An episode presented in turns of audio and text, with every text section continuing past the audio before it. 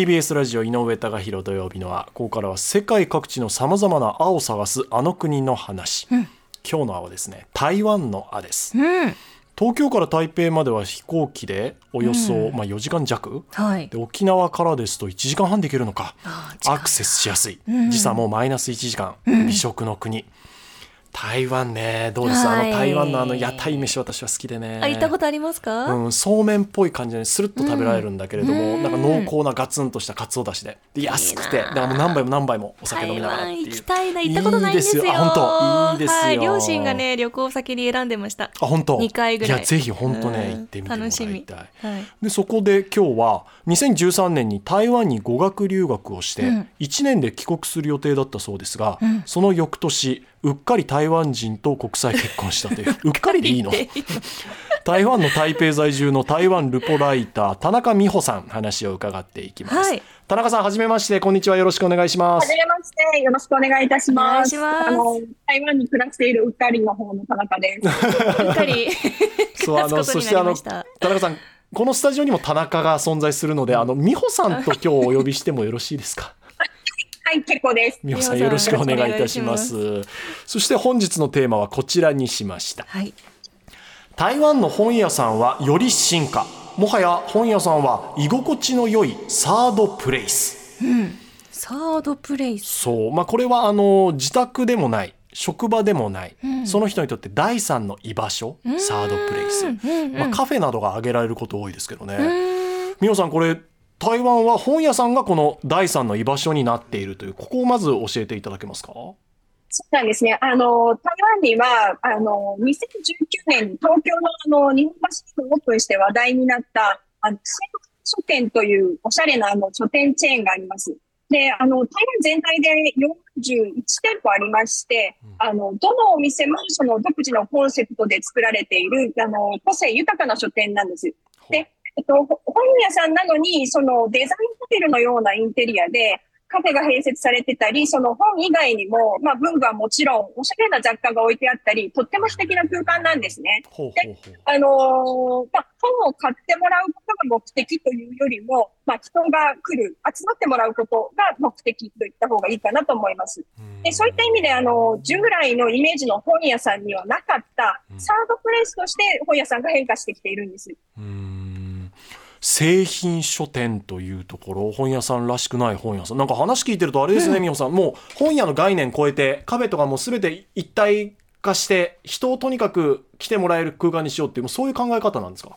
そうですね。あのーまあ、最新、最近さんも、なんというか、もう一つのその自分の部屋と呼びたいような場所になってきています。で、ちょうど、あの、一月前にオープンした本屋さんが、まあ、とにかくすごくて、うん。あの、台北の北側のエリアに、ノックという、あの、大型の商業施設ができたんですが、うん。えっと、そこに、ツタヤビッグストアさんがオープンしたんです。うーん。これはあの、日本で普通に我々も慣れ親しんでるツタヤと同じところスタヤブックストア？いいはい。で、ただ、あの、実は、その、台湾の人たちにとっては、うん。その、レンタルでおなじみの、その、むな昔ながらのツタヤのイメージというのは全くなくてですね、なるほど。むしろ、その、東京の代官山ですとか、六本木にある漢字表記のツタヤ書店。まあ、あの、おしゃれでハイセンスな書店という、その、が、あうの、ん。台湾でイメージされている、そのツタヤと言っていいと思います。で、えっと、その一月前にオープンしたのが、その台湾では10店舗目となる、えっと、ツタヤブックストアさんなんですね。日本でもその伝え書店あの漢字で伝えって書く方って結構こう、はい。おしゃれなイメージありますけど、同じような感覚の空間が広がってるんですか、そうですね。まあ、とにかくなんというか、めちゃくちゃおしゃれだなということで、実は私今その、ツタヤブックストアさんの入り口の前で、あの、お店の前にいるんですね。ちょっとこんな感じでご覧いただけますでしょうか。わかりにくいか。広いなはい。ショッピングモールみたいな。はいはい。広い建物あのーはい。で、吹き抜けのこの向こう側が、あのー、えっ、と、ツタヤブックストアさんなんですけれども、はい。美穂さんのでこの後ろから後ろの壁にかかっているものは何ですか？巨大なあれ、本です、本です。あのうん、ツタヤ、ツタヤさんの、その、えっ、と、店舗につながっていく、あの、なんというか、入り口の壁面というか、はい。全部、あの、本です。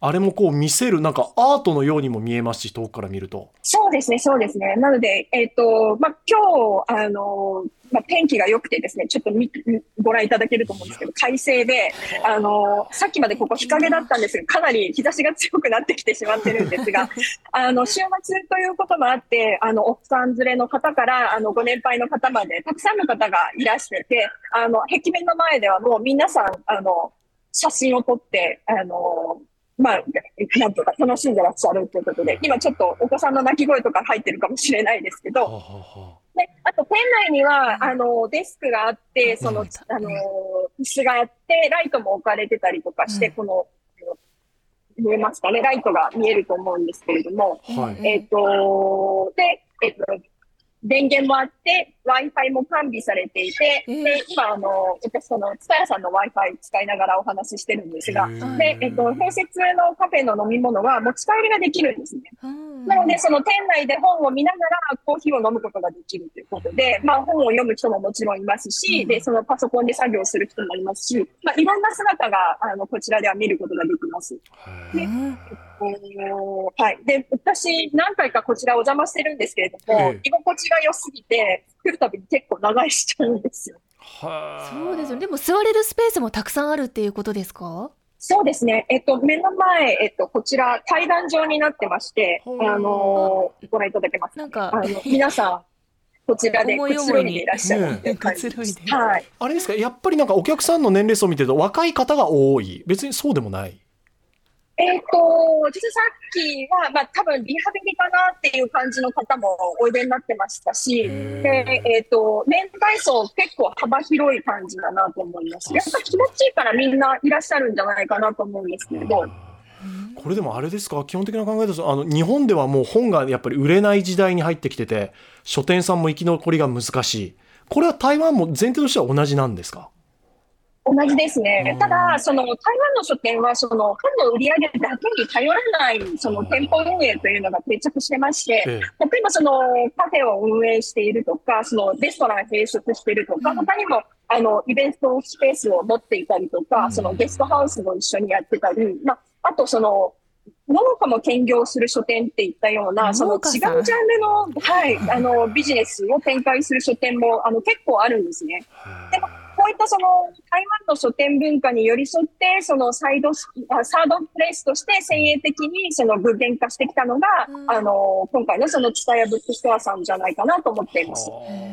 だ本は売れない。本は売りたいんだけれどまず人に集まってもらわないと始まらないよねっていうところですねそうですね。そうですね。やっぱりその、これまでずっと、その、えっ、と、台湾に渡ってから、うんあの、本屋さん、本当に数えきれないほど、あの、行きましたし、その、ずっと、その、取材も続けてきてるんですけど、やっうんぱりその、進化した本屋さんが登場してきたな、というふうに思っています。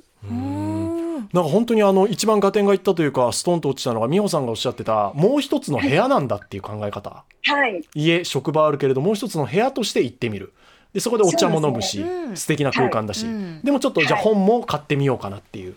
そういうマインドになり、まあ、なってもらうのを狙ってるってことですよね。